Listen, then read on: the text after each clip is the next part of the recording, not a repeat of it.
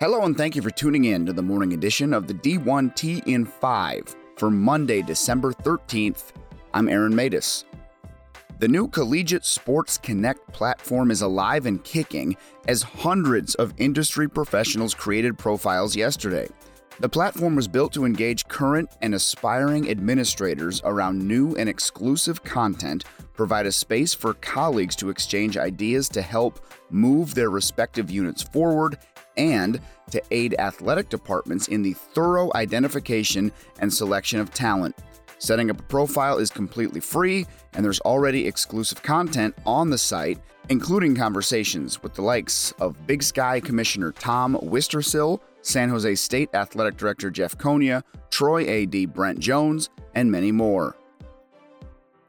The Toledo Blades' Kyle Rowland rolls through some names to watch in the Toledo AD search on the list St. Joseph's Athletic Director Jill Bodensteiner, Indiana State AD Sherard Clinkscales, Morgan State AD Edward Scott, Washington State Deputy AD and COO Brian Blair, Texas Tech Executive Senior Associate AD and SWA Brandy Stewart, and UCLA Senior Associate AD for External Relations Josh Rebholz.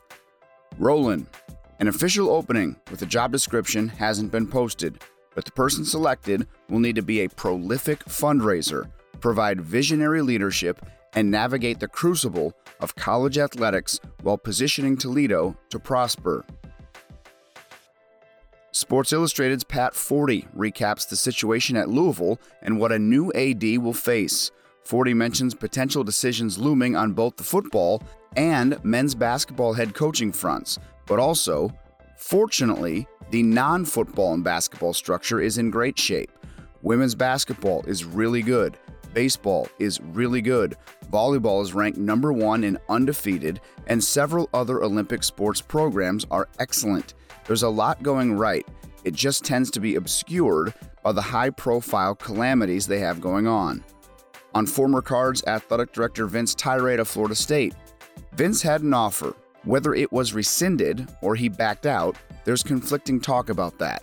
The whole thing from the beginning seemed odd.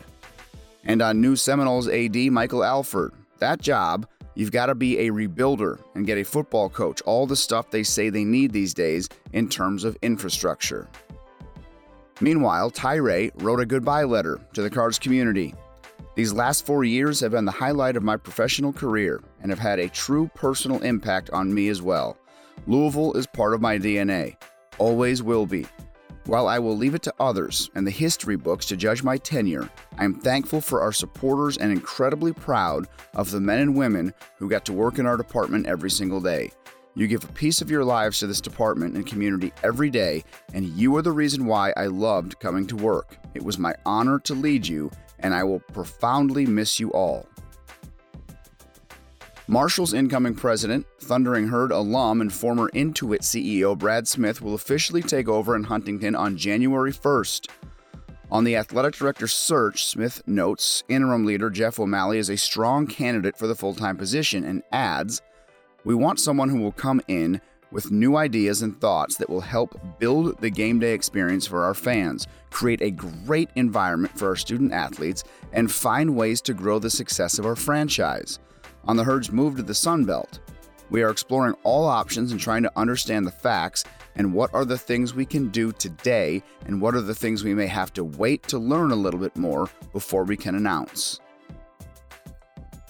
Oregon AD Rob Mullens goes with Georgia defensive coordinator Dan Lanning for his gridiron opening. Lanning, it is clear there is a vision and alignment with the entire Duck Nation. We are staged for success and look forward to building on the strong foundation that currently exists in Eugene.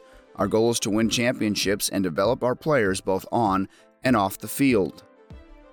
New Miami and former Oregon football head coach Mario Cristobal was asked by ESPN's Rece Davis if there should be guidelines or guardrails around allowing coaches to finish out the regular season before the coaching carousel can get started. Cristobal's answer It would be helpful because right now there isn't a good time. It comes at you in different ways at different times. It doesn't make it comfortable for anybody. Certainly, like anything else with college football and collegiate athletics, if there are certain windows where things can transpire, it gives everybody a chance to plan and prepare. And if there is a move to be made, there is some order because it's different. It's difficult, but right now it is what it is. I'd be in favor of something of that nature to try and help everybody's processes out. This and more in your D1 Ticker email. I'm Aaron Matus, and this has been the morning edition of your D1T in 5 for Monday, December 13th. Thanks for listening, and we'll talk to you again tonight.